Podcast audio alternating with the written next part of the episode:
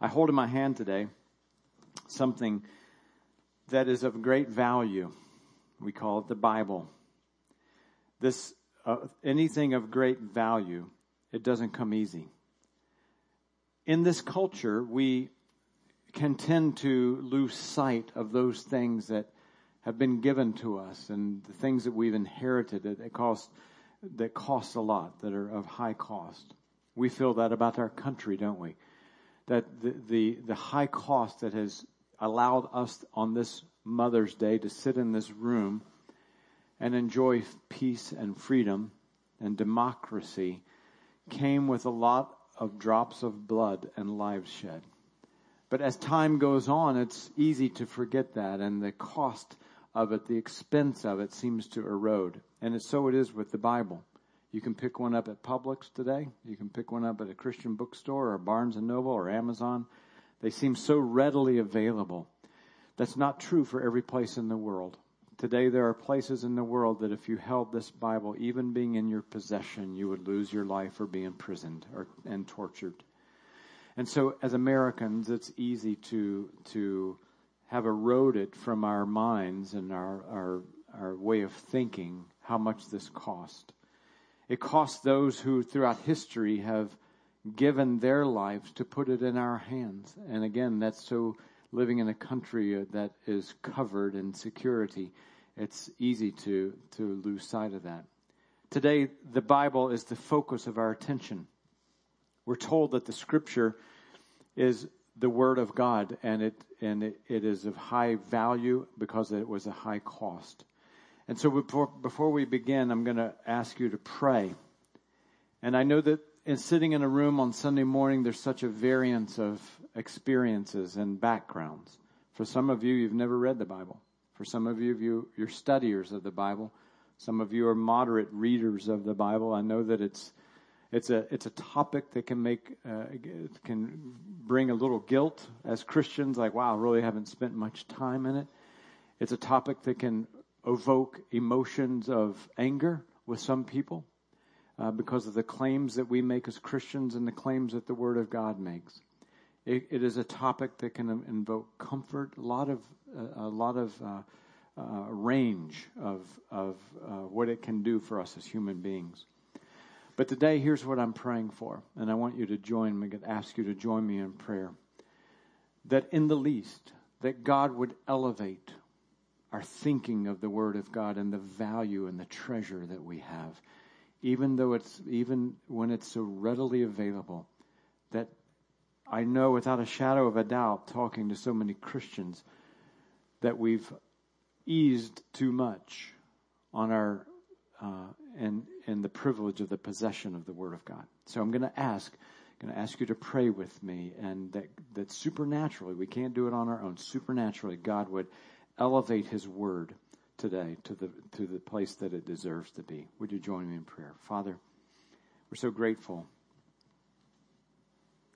for your word. It seems such an abbreviated expression. There have been men and women who have died for this word. There are men and women today, on this very day, that are willing to die for this word. And yet, as Christians, God, in America, it's so, it's so accessible. It's on our phones, it's in on the web, on the internet. It's in bookstores. It's inexpensive to purchase. So supernaturally, Father, I'm asking that you would elevate our understanding, our appreciation, our value, God, for something that is of such, such a treasure. So with this in mind, we open our minds, we open ourselves, we open our hearts, our reasoning, our rationale. We open ourselves to you, God, because on our own we can easily just see through human lenses. And for this reason, God, I'm asking that you elevate it us supernaturally through the power of the Holy Spirit for Christ. Amen. This Bible is like a map. A map not only tells you where you're going, but it tells you where you are. And it not only tells you where you are, if it's a good map, it will tell you where you've been. So, I, you know, most people have smartphones these days. I love my smartphone uh, in many ways because of the GPS. I get not just mildly lost, I get very lost, not infrequently. I, I don't know what it is. I just have a horrible sense of direction. I was in uh, our uh, Joel Farabee is, is, is, in our tech booth today. He's on our staff. And uh, six months ago or so, I, or maybe I guess longer than that because he wasn't married yet. But I I went to his apartment building and I was driving around and um, I got my found this deal and I was leaving and it's like a typical apartment you know complex where there are many many buildings that look exactly the same. This would be like the worst place a guy like me can be because I kept driving and driving and driving and the entrance I knew was somewhere, but at 15 minutes later, I had to call him and say, Hey, I'm lost. And the reason I know I'm lost is I've seen the same dumpster a dozen times. I keep going by the dumpster. I couldn't get out. That was before I had a smartphone. Now I have a smartphone and I love that little blinking dot, you know, where it tells you right where you are. And there's another dot that tells you where you're going. And as you travel, I'm, I'm telling you like you've never seen a smartphone. You know, the little blinking dot, I, I'm fascinated by that. Sometimes I just get lost to see if it will help me find, you know, get me out. But then there's Siri. I do not like her. I see, I have a witness over here, yes. How many people have gotten lost with Siri? Come on. There you go. That was a lot of people. Oh yes. I say we boycott her because one time I was going somewhere and uh, honestly, after 20 miles on Clark Road going east and there were no more people, I'm like, do I reach a stage out here where there's not even any more vegetation? You know, like you get to a certain altitude on a mountain. Um, and I'm like, just my logic had to kick in and say, well, something's wrong with that. Well, the study of maps is that way. That the, the history is fascinating. It's cartography. That's the science of the uh, of uh, map drawing. And you got to imagine that nowadays, the reason they can have the blinking light is because we have satellites. And satellites look down, and man, you can see every inch of every place. You can see a guy sitting on the back of his porch once they took the, you know, the, the satellite picture, right? And now because of that, the, the maps are extraordinarily accurate, but it hasn't always been that way. I don't know if you know, but for a couple of centuries at least, people thought that, that California was an island.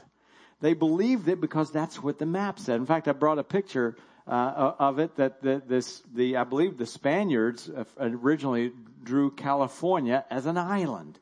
To a certain degree, California is still an island, uh, but uh, just kidding. Um, so, but it, it, they they saw this and they kept passing it down for so for hundreds of years. This is the way they thought it was. So when I was reading this article, check these words out. Welcome to the world of cartographic errors, misjudgment, and deceptions. Sometimes it's that the ma- it's the map that's wrong, but sometimes the blame lies within the map's reader. Today, that statement forms two very strong questions for us to ask as as Christ followers regarding the map. Is it the map or is it us? Is it the Word of God or is it the way we're viewing the Word of God? Two very, very strong questions because when you look at that statement about this map in reference to the Bible today, there are many questions in this culture about what's going on. And I would propose that when there is an issue that is on the table, it is always an issue behind the issue. You see, there's an issue, and we've talked about it, we've prayed about it in the Supreme Court now, but the real issue behind the issue, it's about freedom of speech. But then you go further back and freedom of speech really, it comes back and lots of roads trickle back to, is the map that we have accurate? Is it, is it, uh, is there fidelity to this? Now see, we're in this conversation about fidelity. In fact, this is the last Sunday, but it wasn't supposed to be. Last Sunday, a week ago, it was supposed to end the series. But because of the things I see in the news, because of the issues that are on the table, and primarily because of the conversations that I'm hearing within the house of God, within the Christian culture, I said, I wrote to those that are, that are on my team, I said, I can't end the series yet. I must speak about the fidelity and the Word of God because it is an increasing significant issue in our culture. Not so much with the world, as we'll see, because the world has always had an adversity to the Word of God, but with those who consider themselves to be Christ followers. This is the key of where we're going. We already understand how the world might view the Bible, but how do we view the Bible? It's one of the questions that we'll ask today. And so today, as we close this, this series of conversations, this collection on this topic of fidelity, we begin by looking at the Word of God and some very, very basics about the Word of God.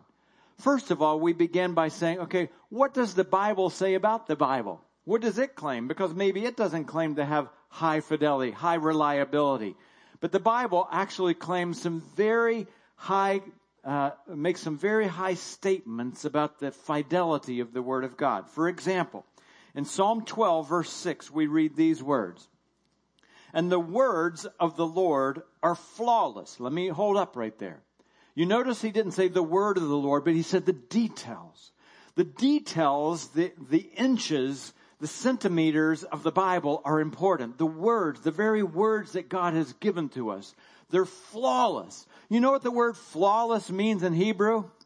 Flawless.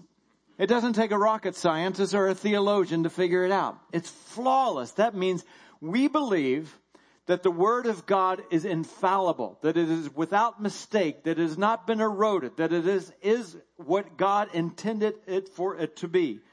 The Word of God is flawless like silver refined, in a furnace of clay, purified seven times. Not only is it flawless, the claims that the Bible makes, but it is eternally set.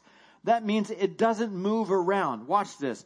Psalm uh, 119 and verse 89. Now, David wrote Psalm 119. It's the longest psalms uh, psalm of the entire collection, 150 uh, psalms, and it's the psalm that talks about the Word of God. In fact, every single verse refers to the Bible, eh, either in the word statutes or laws or whatever that may be and it's written acrostically. It's interesting that eh, it's like if we were to say, I'm going to take the entire alphabet. David took the entire Hebrew alphabet, and just to put it in our terms in the English language, he started with A, and then every verse began with A for about eight verses, and it was all about the Bible. And then he began with B, and then every verse began with B, and it was about the Bible, and then C, and all the way through the Hebrew uh, alphabet. Brilliant how he put this together.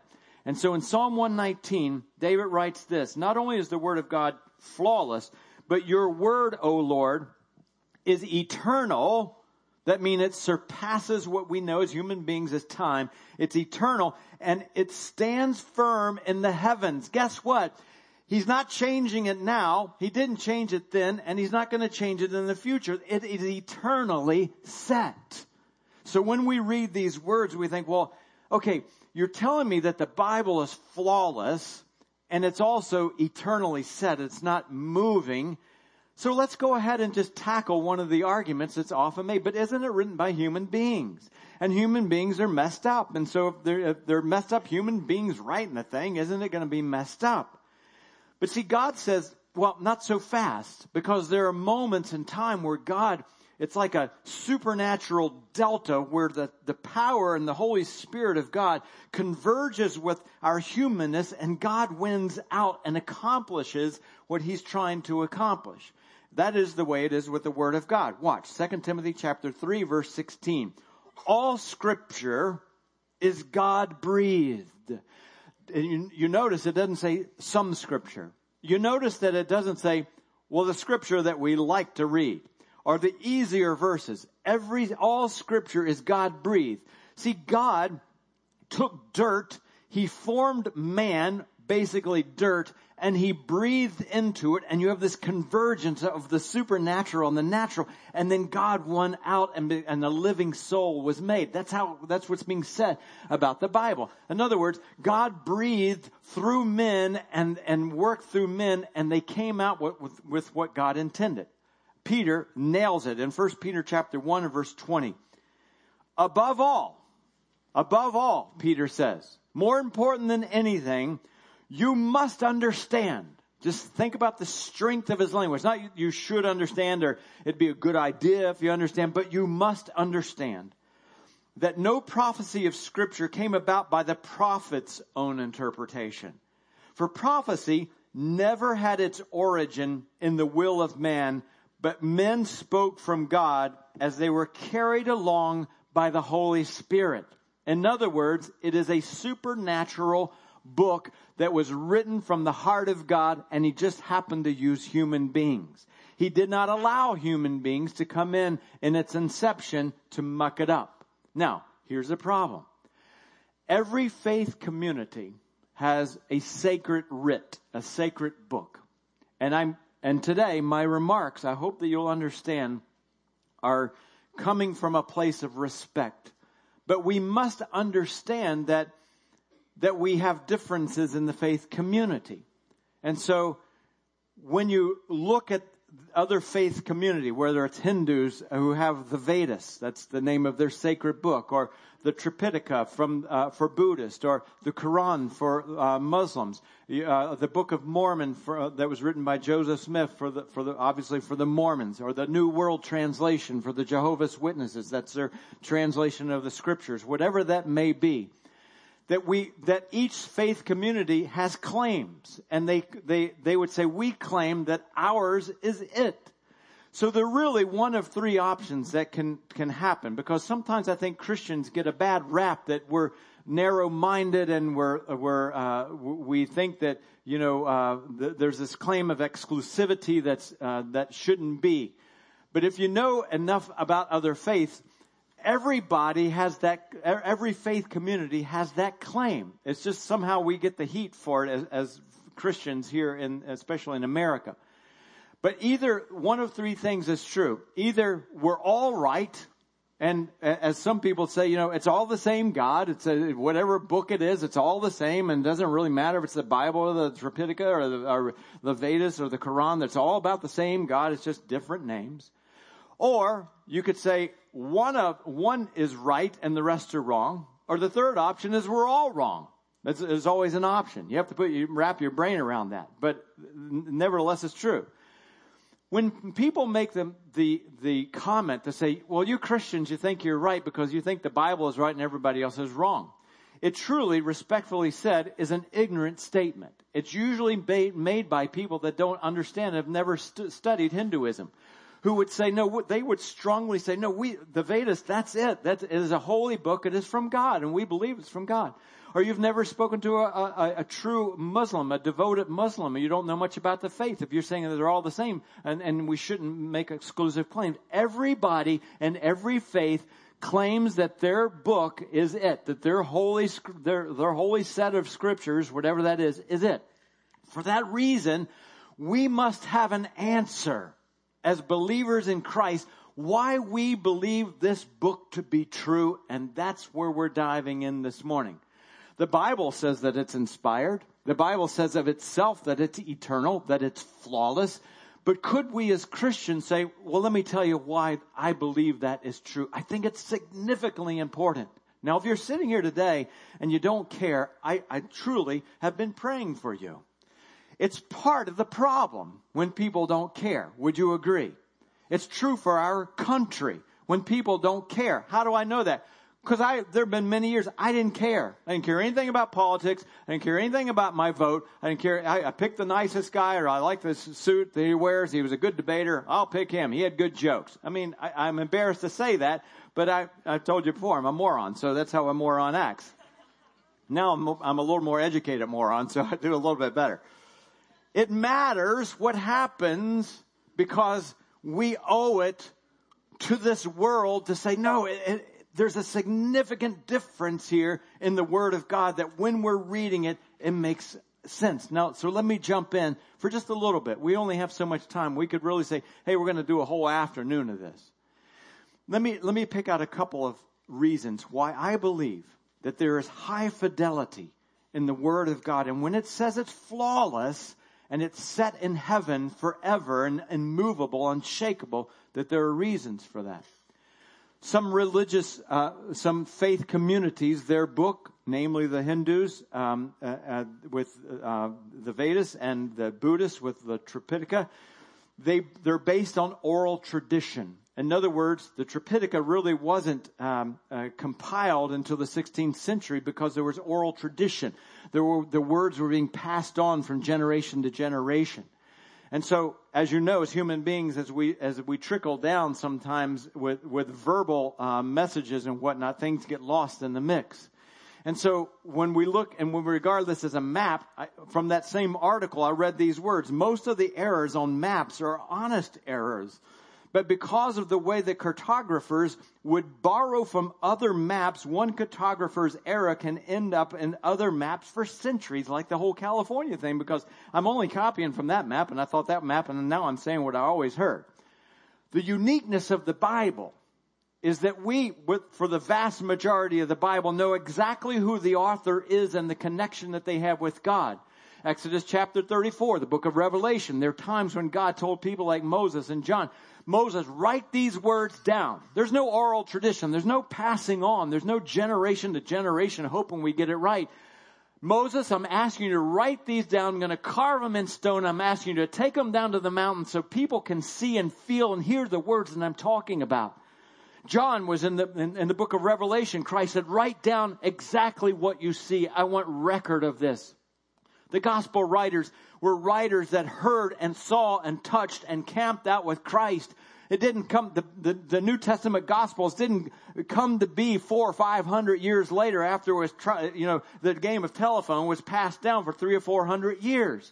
In other words, these are writers that we have record of his, historically that they actually wrote down what God said to them directly and they got it right to paper and pen. Not only that, but the nation of Israel did us a fantastic favor because their responsibility in the Old Testament was to preserve the Word of God, the Old Testament as we know it now. Many people may not know the preservation process that they took. In other words, it wasn't flimsy. It just wasn't word of mouth. It was that they took it so seriously that when they copied down the word of God, they spoke it out loud so they were less likely to make a mistake. When they finished a page, they had an, a small audience and they would read the page out loud as others followed along word by word, syllable by syllable.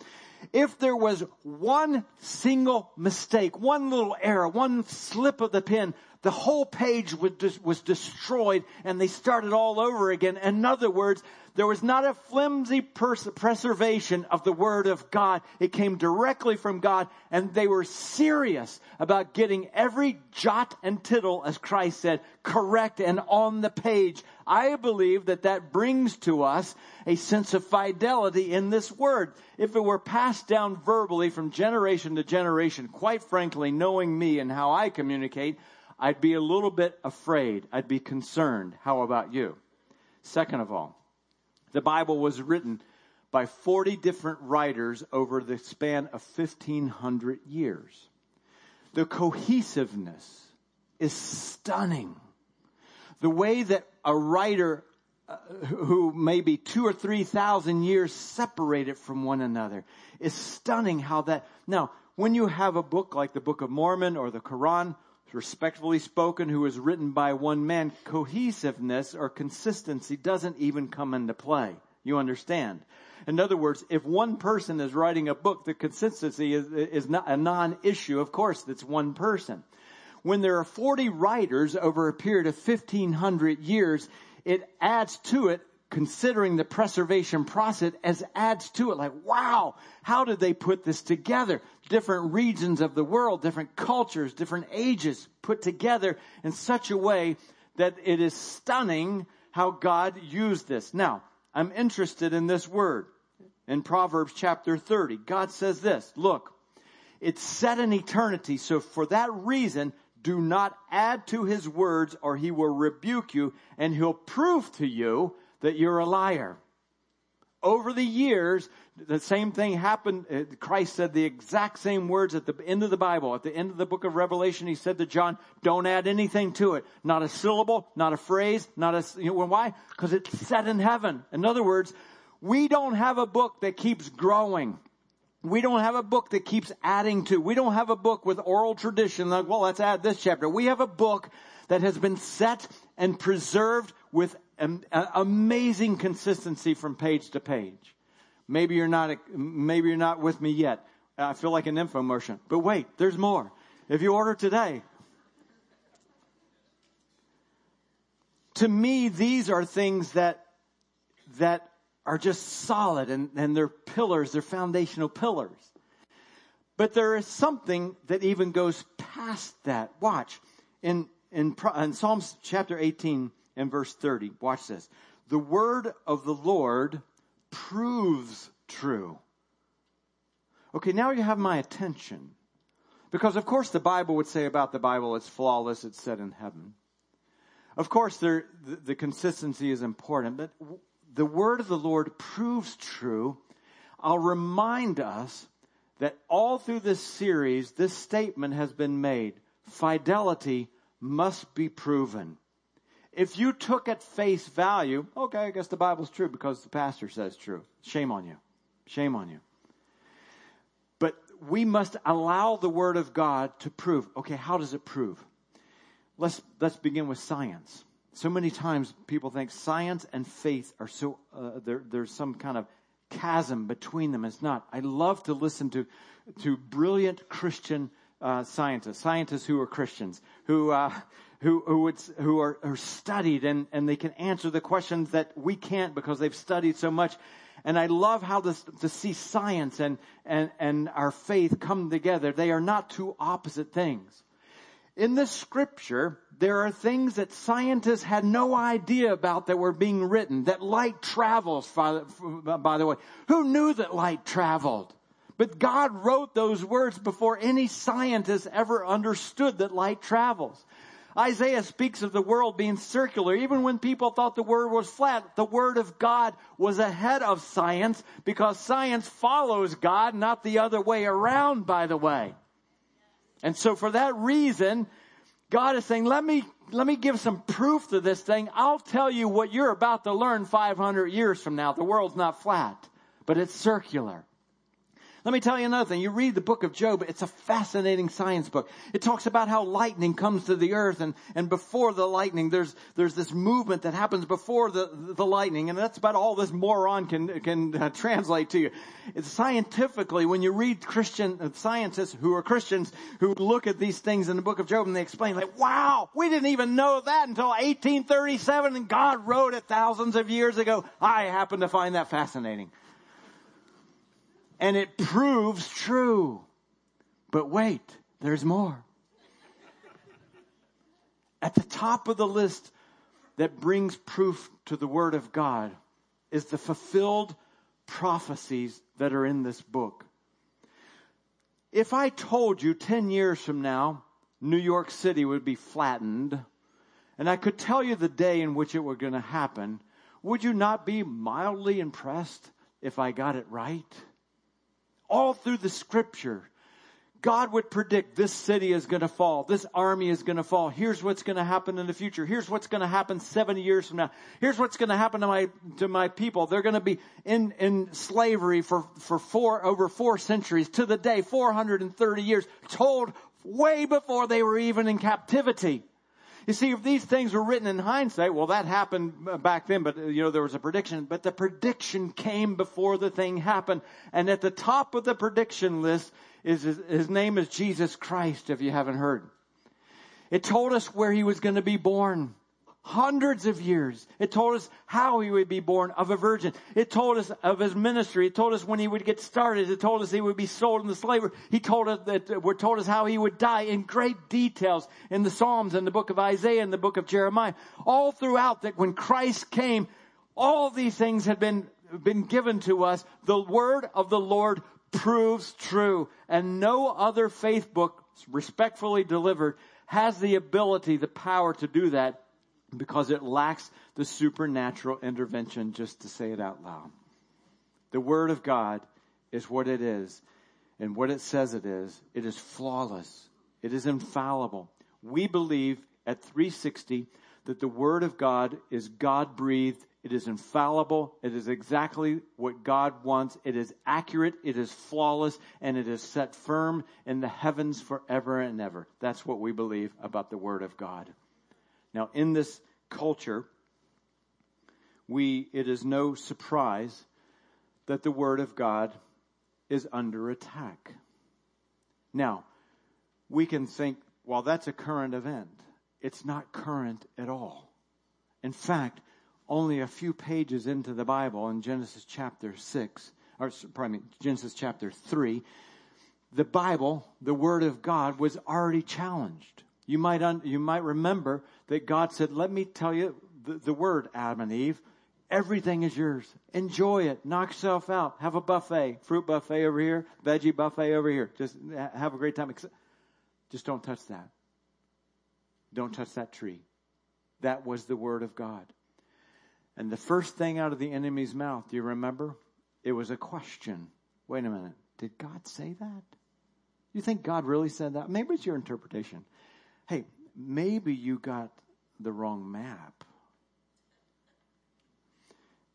Maybe it was Siri who told you don't eat from that tree. to begin to infuse doubt in their thinking, like, huh, there must have been a moment. There must have been a little switch somewhere in Eve's mind because she went first. A little switch like, huh, yeah, maybe you didn't say that. And the Word of God has always been under attack. We know that. Today, I'm not here to point fingers at the world. I thought the Bible was stupid at one point in my life. I thought it was inaccurate. I thought it was just a religious book. I didn't know God. Why would I think otherwise? There was no, there was no spiritual supernatural revelation. When God comes in and lives in us as a result of the, the second birth, he begins to open our spiritual eyes so that we see things differently. I know that for some of you that are not in the faith may sound like hocus pocus, but I could one after another have people stand up and say, I, I don't know how to explain it. It's such a mystery that when God begins to take over, we see the world different. We see ourselves different. We see our need different. We see sin different. We see the Bible different. We see each other different. There is a supernatural uh, difference. This is, this is not about uh, uh, uh religion. This is not about any of it. It's about a supernatural reality. So today, what is what is happening is that I'm not shocked at the attack of the Word of God or the underestimation of the Word of God or, or, or, the doubting of the Word of God from the world. What is shaking my boat and the reason for, for this add-on this week is the unsettling sense of the doubting of the Word of God within the house of God the doubting and the eroding of the truth of God, the, the smudging of lines and the eroding of our conviction about the Word of God within the people of God. There have been, in the last months, major Christian leaders in America, two of which that I have, one is a musician, one is a, a preacher, both of which were at the top of my list top of my list for years. The, uh, we let's take the musician. I, am not saying his name because is not about rock throwing. It's just a picture of what's happening in the culture, in our Christian culture. And this musician, we sing his songs. They're they're deep, they're wonderful, they're they're, they're meaningful and whatnot. I, I, I love what he produces. However, I was shocked, shocked at the statement that he just made publicly and I've brought it in for you to give you a sense of where we're going within the house of God. Not only am I shocked by what Christians are saying, or, or, or Christian leaders like this are saying, but I'm equally or more shocked about the nodding of heads of other believers like, wow, it's, it's spreading like Ebola. This lack of conviction about this world, word. Watch. This, this Christian musician, very well known, said these words. Do I believe that Jesus is the Son of God? Yes. Do I believe that scripture is God breathed and is useful for teaching, rebuking, correcting, and training in righteousness? Yes. He's quoting from Timothy. Do I believe that God literally drowned every living creature 5,000 years ago in a global flood except the ones who were living in a big boat? No, I don't. Why don't I? because of science and rational thought. I nearly fell out of my seat in my office when I'm reading and hearing these words for the first time. That now I'm going to be driven by the map of science and rational thought, which is not a bad thing, over the Word of God. And so what happens in these moments, then you think, okay, I need a pair of scissors because I'm going to cut the story of Noah out because it doesn't make sense rationally. How about the story of the donkey that spoke?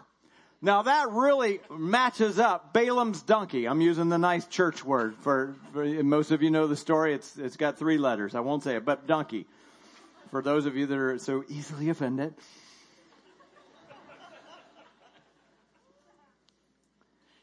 Balaam's donkey speaking. You know, that makes a lot of sense to me. My rationale. And scientifically, I've seen a lot of talking donkeys. I don't know about you. Hey, don't forget about Mr. Ed. You know what I'm talking about? Well, that doesn't make sense, so I'm going to take that out. It doesn't make sense that God could split a sea I mean, really, we got to rip that page out. It doesn't make sense that a big fish could swallow a man who's going to be living in it for three days and then going to be vomited out on the ground. That doesn't make sense, so we got to cut that out. A man walking on water, a man turning water into wine, that all goes. How about a man coming back from the dead? Let's take that out. Where does it stop? You're rather passionate about it, as I should be, and so should you.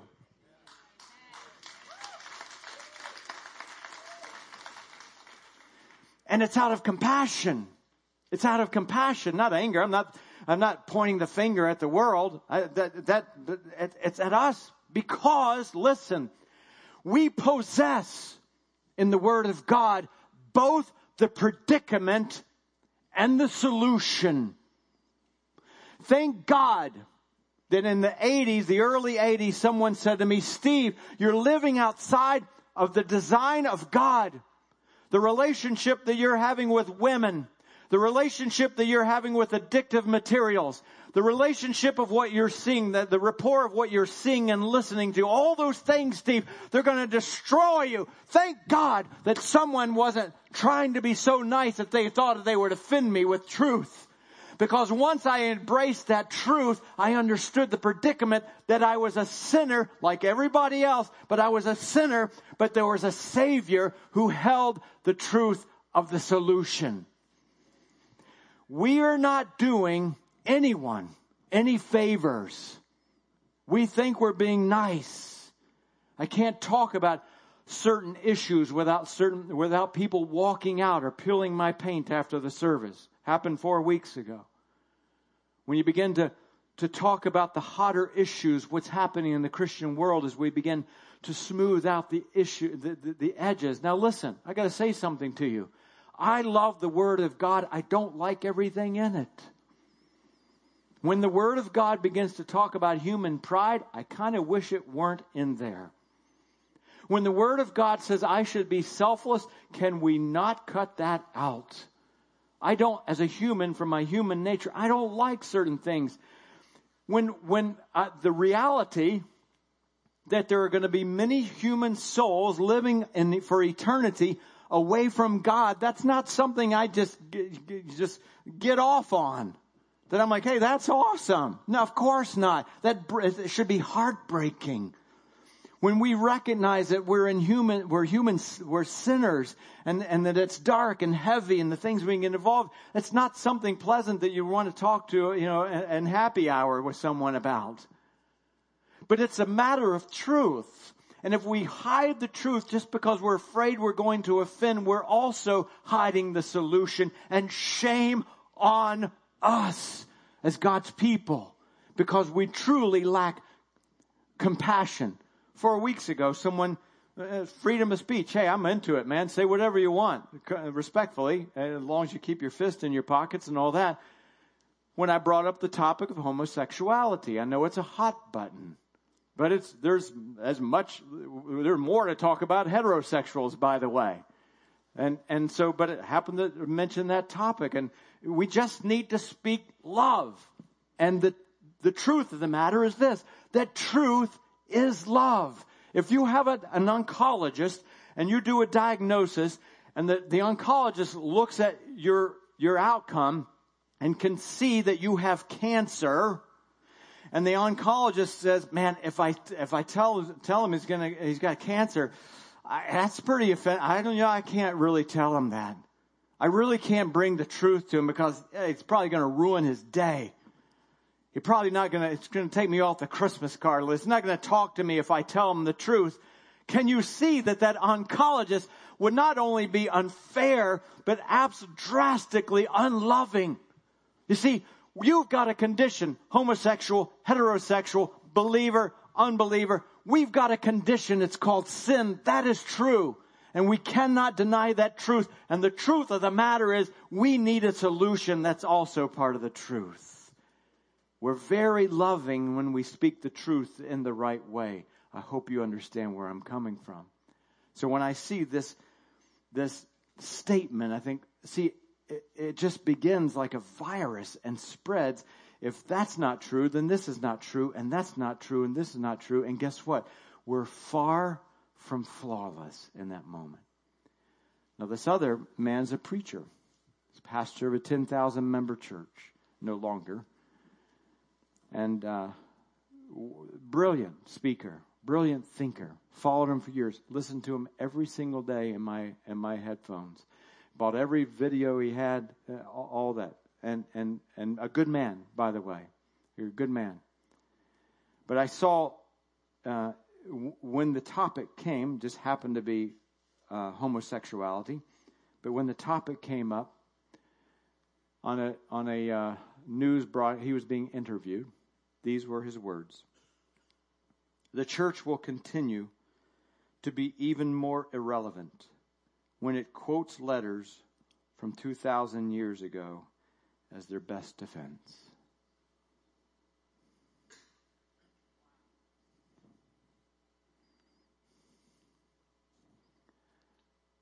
Shame on us. As if this were a human book. Shame on us. I'm praying for the church.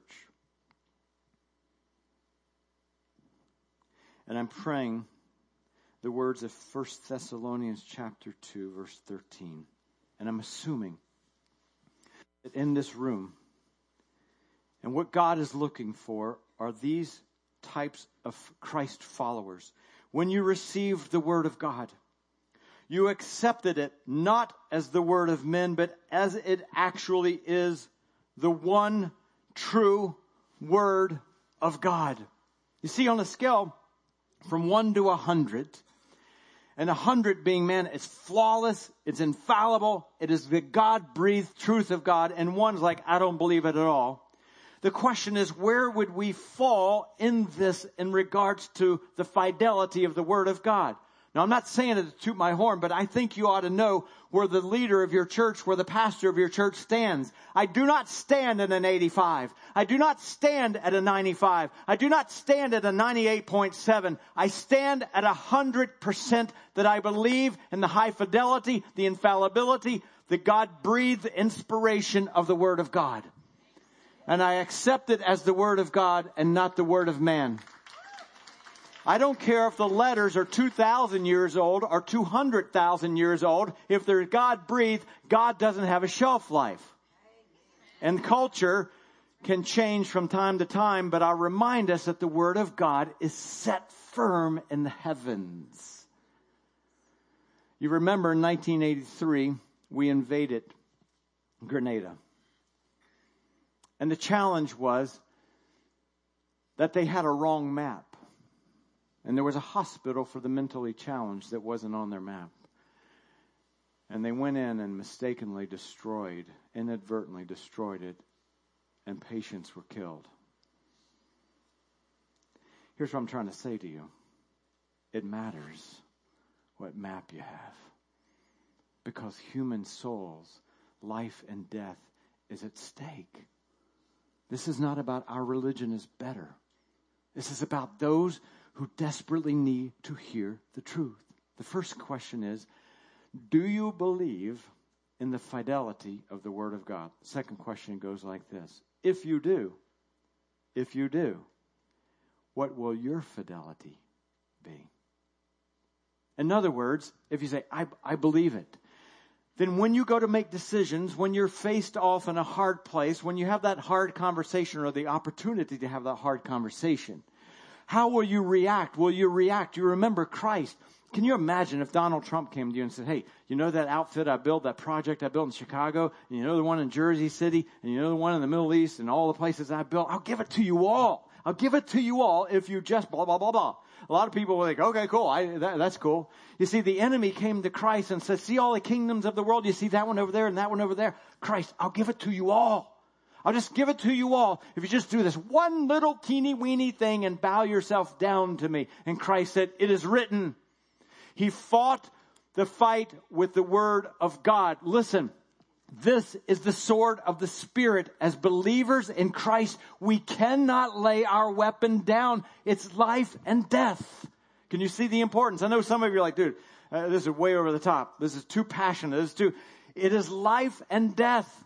We're the only ones who will preserve it. God selected the nation of Israel to preserve the Old Testament. God has given to us the responsibility and the heavy weight and the privilege to, to preserve the Word of God in our culture like many have given their life to, to preserve. So the question is, now we've talked all this series that God was, had fidelity. Now he's asking, how about yours? In a culture where the Word of God is being fought against, where there's an undertow against the Word of God, will you stand Christ follower? Will you be like Christ and say, no, wait a minute, I'm, I'm going to go back to the map. I know you're saying this, but I, I, I got to go back to the map. You see, when people say, you know, I don't agree with what Steve is saying, I, I'm, I'm bringing this, by the way, from the Word of God. I don't believe, you may say, Steve, I don't think you should say that a man and woman shouldn't have physical relationship before marriage. It wasn't my idea. It wasn't my, I didn't, I didn't bring this out. I, Steve, I don't think that you should say that we ought to give of our money. Oh, I, I didn't, it wasn't my idea. Uh, Steve, I don't think you should uh, say this or, no, it's not Steve, by the way. Now, there are different interpretations of things, but history and uh, how that went down, all that, but not the, the principles and the truth of God, right? So, you know, as they say, don't shoot the messenger, um, shoot the Bible, or I don't know how the saying goes or something. In this day and age, you should be challenged. And when you are challenged, how will you respond? Here's where it gets a bit serious if it hadn't been serious enough for you.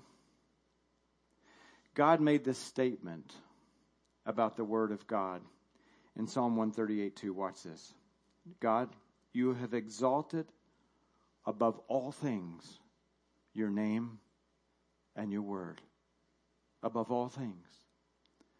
So when I say to myself, you know that thing about Noah? See, my rationale, I doesn't connect with this. And so what I'm going to actually do is put my thoughts above God's thoughts.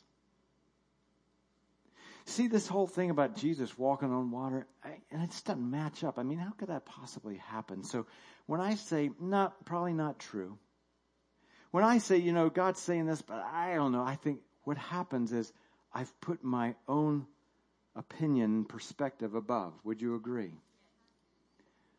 There's a hard word that I have to say to you. There's a word that describes that. It's arrogance. I wish there were another word, but it's, it's arrogance. It's what the Bible calls arrogance that my ways are higher and better. We're told in Psalm 119, David again back in the Psalms, he says, You, re- you rebuke the arrogant who are cursed and stray from your commandments. In Psalm 119 verse 51, the arrogant mock me without restraint. But I do not turn from your laws. See, I, am broken, as some of you are, not about how the undertow from the world is coming against the, the Word of God, but for the people of God. You see, if there's going to be a preservation of the Word of God, it must start within our house. And so it's easy to point our direction to homosexuality or whatnot, but even within within the house of God when you begin to talk about selflessness or giving or tithing or things like that. Like, like wait, wait a minute, I, am not, I, would like a pair of scissors, please. Those things I'd rather not talk about. Even if we say, man, if this is so precious and God said, man, spend time in the Word of God and spend time. Well, I, you know, I, I really just don't have a lot of time. Well, we're going to cut that part out. So it begins to crumble. Listen, throughout history, God has uh, taken his people through some of the most dangerous and, and, and uh, insurmountable uh, circumstances. Armies that have more artillery, not a problem for God. Armies that have a lot more soldiers, not a problem for God. Just read the story of Gideon or Moses or any of those stories. Oh, God's, where it fails is always from the inside out. So, today we look at an intergenerational player in the Bible. His name is Josiah, a 20 something, 26 years old. Before him, there came a king. His name was Manasseh. And, and this guy began to say, you know, the word of God it, it, within, the, within God's house, forget about it. Let's start making up our own stuff. And so he began to build statues and poles and, and things that people should, that God said, I told you a long time ago, don't do this. I'm a God that's not made of wood or stone or any of that stuff. But Manasseh kept creating this, these things within the house of God. And then what happens is everybody begins to follow it. Someone told me after the first service this saying, are you ready? Check this out. If you're taking notes, I'd write this down. When one generation tolerates something, the next generation will accept it. And the next generation, are you ready? Will embrace it. May I say it again? When one generation tolerates something, the next generation will accept it, and the next generation will embrace it. This is how we find ourselves in 2015. I'm not only shocked by a king named Manasseh who just who just totally uh, absolutely trampled over the word of God, but I'm shocked about those who didn't hold the line. About those like, okay, well, I guess this is the way it is. I guess this is popular. I guess everybody's doing it, and all of a sudden we're we're you know I just I just want I, you know, it's what I call the coastal view of the Word of God. You know, many times I've been to Latin America, many times Belize, quite a bit, and and I see these commercials on TV about Belize, and and it shows you know the the cruise liner coming in Belize, and and you hear the steel drum Caribbean music, and and it looks so gorgeous. Let me tell you, from being there, it's only about two blocks. It's only about two blocks. If you had the courage to go two blocks past the coastal view, where all the resorts are, where the little tiki huts are, you know, where the Caribbean music is playing, where the beautiful swimming pools, if you just go two blocks in, the rest of the entire remainder of the country is absolutely beyond mind boggling human poverty. But we like the coastal view, and that's the commercials. So Christians, man, we love the, the, the commercial, the, the coastal view of the Word of God. Just talk about love, just talk about joy. And it's not doing, it's crumbling us from the inside out. You, do you understand what I'm saying? So Manasseh had set up all these things. Watch this, 2 Kings chapter 21, 7.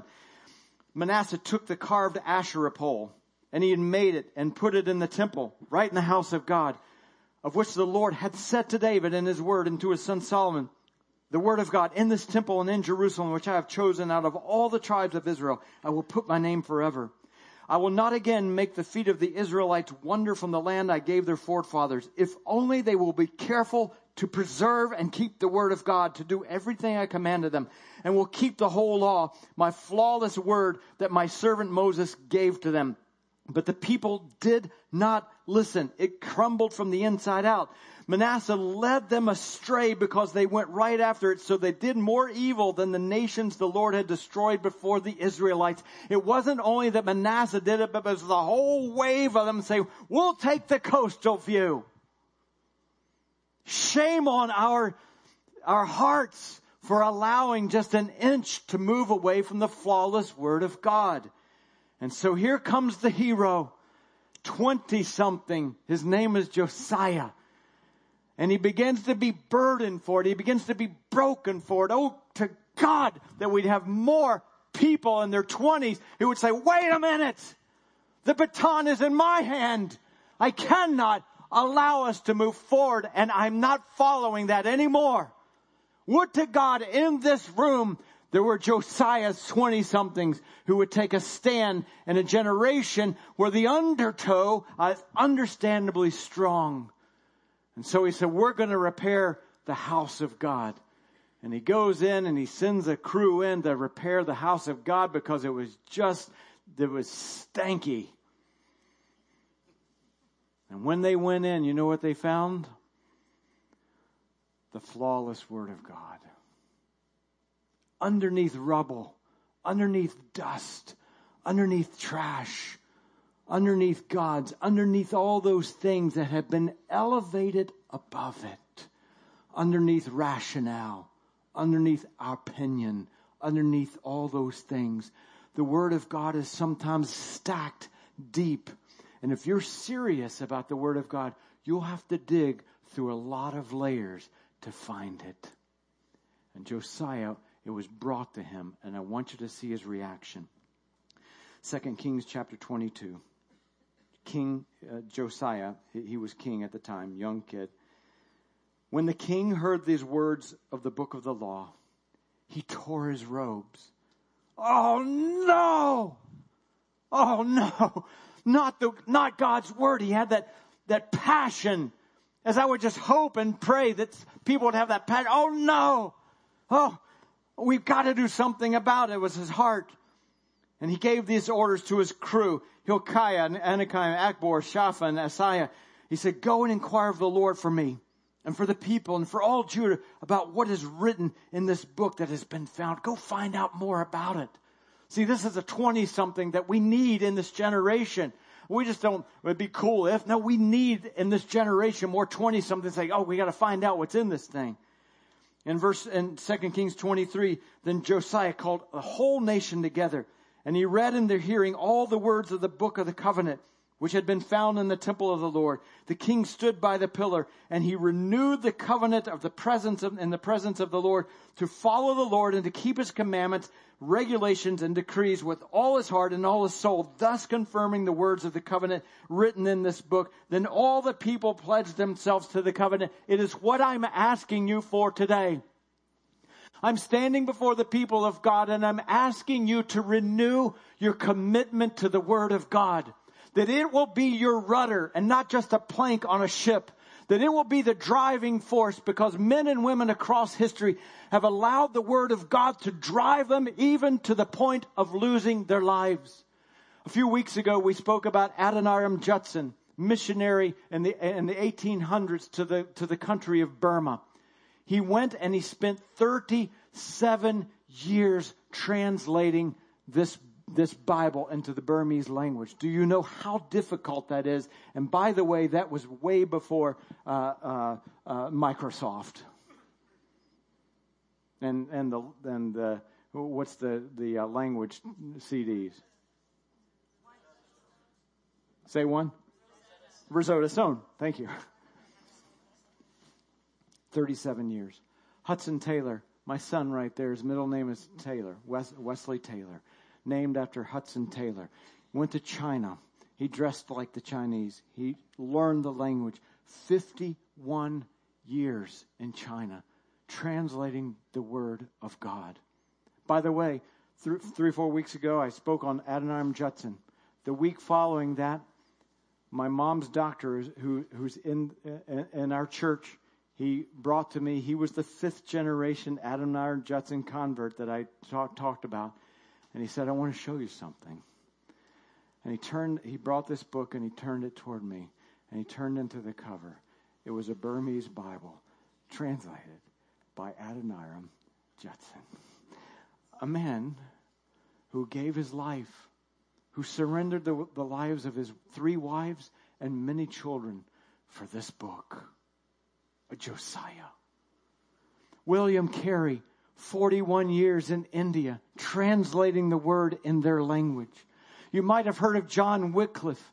He ticked the church off so much. I love him for that. he ticked them off so much they got so angry because he said, I've got to put the word into the mouths, into the minds of the people because the church is ripping them off, the established church. And the church got so angry with him that they killed him because he translated the word of God into the people's language. And that, you know, people hold grudges, mostly with people who are alive. The church held a grudge against him even when he was dead. And years later, they dug up the bones of John Wycliffe and they burned them because they were still ticked at him. William Tyndale, our first child, is named Tyndale Graham McCoy. Named after, we call him Ty, but his first name is Tyndale, named after William Tyndale. Because Tyndale had a passion. And his passion, he said in these words, he said, if God spare my life, ere, this is old English uh, spelling, by the way. If God spare my life, ere many years, I will cause a boy that driveth the plow to know more of the scriptures than, than he does. So he was speaking of this religious leader. He says, I got a passion. There's a plowboy, just a regular average teenager. I got a passion, Tyndale said, and I will translate and work hard at translate for year after year after year after year. He translated the word of God into English so that that plowboy could have the word of God. He took seriously that he had a responsibility and they hanged him and after they hanged him, they put him on a stake and they burned him. One more. Martin Luther. You've got to imagine in history, sometimes you have to put yourself in the shoes of those men. He was the only one.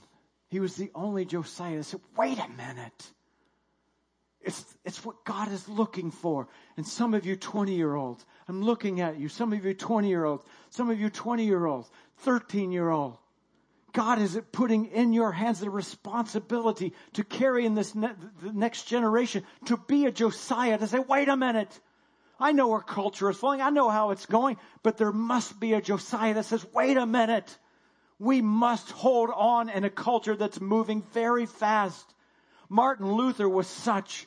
He was a, a, a Josiah who said, I'm not moving. I'm not moving and I'm going to speak the truth. And he spoke and his worst enemies were with from in the church. He was the only one that stood. So he was standing there and they called this big council. His life was on the line.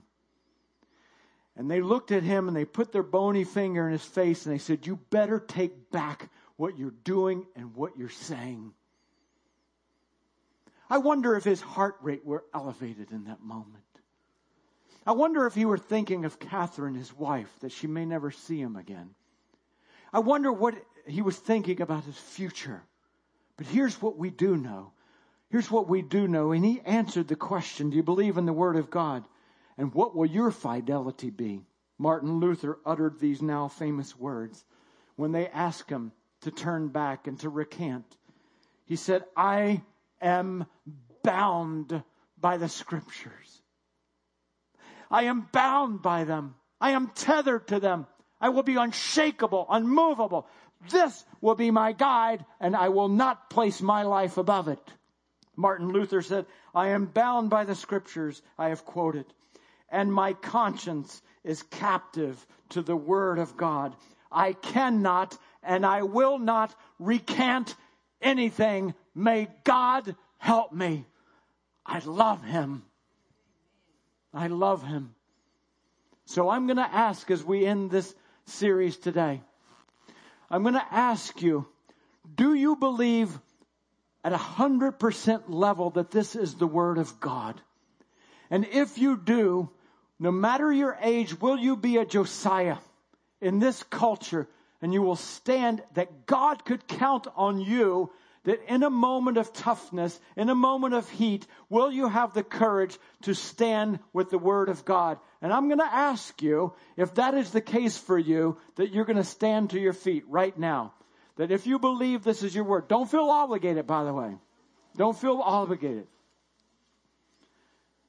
This is the church of God, right here. This is the church of God. Father, today we're so thankful for the word that you've put in, in our hands. And so often and too often, God, we have allowed our thinking to follow the culture rather than leading a culture with truth and grace, with reality, with love, with compassion. Today, God, you see a room full of those standing. I assume, God, that they're standing in a genuine way.